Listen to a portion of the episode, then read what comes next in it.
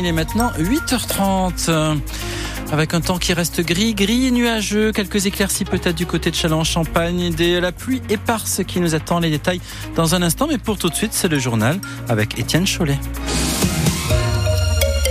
Emmanuel Macron vient d'arriver au salon de l'agriculture. Il rencontre ce matin les syndicats paysans. Dehors, des dizaines de manifestants forcent les grilles pour entrer. Grosse tension avec les services d'ordre.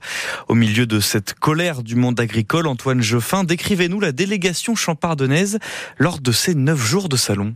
Plus de 100 exploitants de notre région seront représentés, concentrés dans le hall 3 qui accueille l'espace Grand Est et 52 boutiques pour vendre les produits de notre terroir. On aura par exemple cette éleveuse d'âne de Brouilly venue présenter ses cosmétiques au lait d'ânesse, cet apiculteur de Serincourt ou encore cet agriculteur de Perte qui produit, lui, fruits secs et confitures. Les visiteurs pourront aussi déguster du jambon sec des Ardennes, du boudin blanc de Rethel, sans oublier la fameuse cacasse à cunu, le tout arrosé de bière ardennaise. On a l'un des départements qui produit le plus d'orge dans le pays. Qui dit salon de l'agriculture dit aussi concours pour le général. 23 candidats de Champagne-Ardenne présenteront 66 échantillons. Pour les 20, les 16 200 viticulteurs de Champagne-Ardenne seront représentés par 56 candidats qui se battront pour une médaille. Enfin, on n'oublie pas les concours de bêtes des lycéens de chez nous participeront à la finale nationale des vaches laitières et des Antoine Jeffin, France Bleu Champagne-Ardenne. Le salon de l'agriculture ouvre officiellement à Paris dans 30 minutes. Il dure jusqu'au 3 mars. La préfecture des Ardennes interdit de manger les poissons pêchés dans la Semois et la Meuse. L'interdiction commence en aval de la commune de Monthermé. Plus de 15 000 litres d'huile contaminée au PCB, un dérivé chimique du chlore, ont été déversés dans un cours d'eau en Belgique. Avons-nous réussi à bien accueillir les réfugiés ukrainiens? Deux ans, jour pour jour, que leur pays est en guerre et presque autant de temps que des familles sont venues chez nous, dans la Marne. Ils sont 1200 selon la préfecture. Jean-Louis Henry de l'association Parrain Ukraine-Reims regarde avec beaucoup d'émotion la jeunesse ukrainienne en France. Ce qui nous a marqué, ce sont les enfants qui sont partagés entre deux dimensions.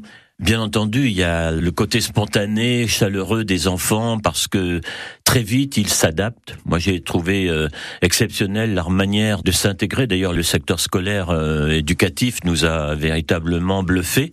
Donc ça, c'est le côté euh, heureux des enfants. Et puis, malgré tout, il y a cette douleur rentrée, un petit peu à l'image des parents, c'est-à-dire qu'ils ont aussi la, la, pudeur de, mais ils souffrent aussi. Et ça, c'est difficile à, à combler parce qu'on ne remplace pas un, papa, on ne remplace pas des grands-parents. Enfin, ils sont coupés de leurs racines, ils sont coupés de leur peut-être euh, première histoire en fait. Euh, bon, ils ont des capacités d'adaptation et puis je pense le genre humain aussi est comme cela, heureusement d'ailleurs. Mais pour moi, c'est cette jeunesse euh, qui va être marquée à vie de ces événements et de cette histoire qu'ils subissent de fait. Jean-Louis Henry de l'association Parrain Ukrainien. Et puis Étienne, on peut dire que sa prise de parole était encore plus attendu que le nom même des lauréats. Judith Godrèche, la comédienne, a dénoncé les dérives du cinéma hier soir lors de la cérémonie des Césars. Elle accuse les réalisateurs Benoît Jacot et Jacques Doyon d'agression sexuelle. Le discours de Judith Godrèche. Depuis quelque temps, la parole se délie. L'image de nos pères idéalisés s'écorche. Le pouvoir semble presque tanguer. Depuis quelque temps, je parle, je parle, mais je ne vous entends pas, ou à peine. Je sais que ça fait peur, perdre des subventions, perdre des rôles, perdre son travail. Moi aussi, j'ai peur. Vous savez, pour se croire, faut-il encore être cru? Pourquoi accepter que cet art que nous aimons tant, cet art qui nous lie, soit utilisé comme une couverture pour un trafic illicite de jeunes filles? Ne croyez pas que je vous parle de mon passé qui ne passe pas. Mon passé, c'est aussi le présent des 2000 personnes qui m'ont envoyé leur témoignage en cas Après tout, moi aussi, je suis une foule. Une foule qui vous regarde dans les yeux ce soir. Il faut se méfier des petites filles. Elles touchent le fond de la piscine, elles se cognent, elles se blessent, mais elles rebondissent. Dans le prochain journal à 9h, vous entendrez Justine Trier, la réalisatrice d'Anatomie d'une chute, le film de la soirée des Césars avec six statuettes.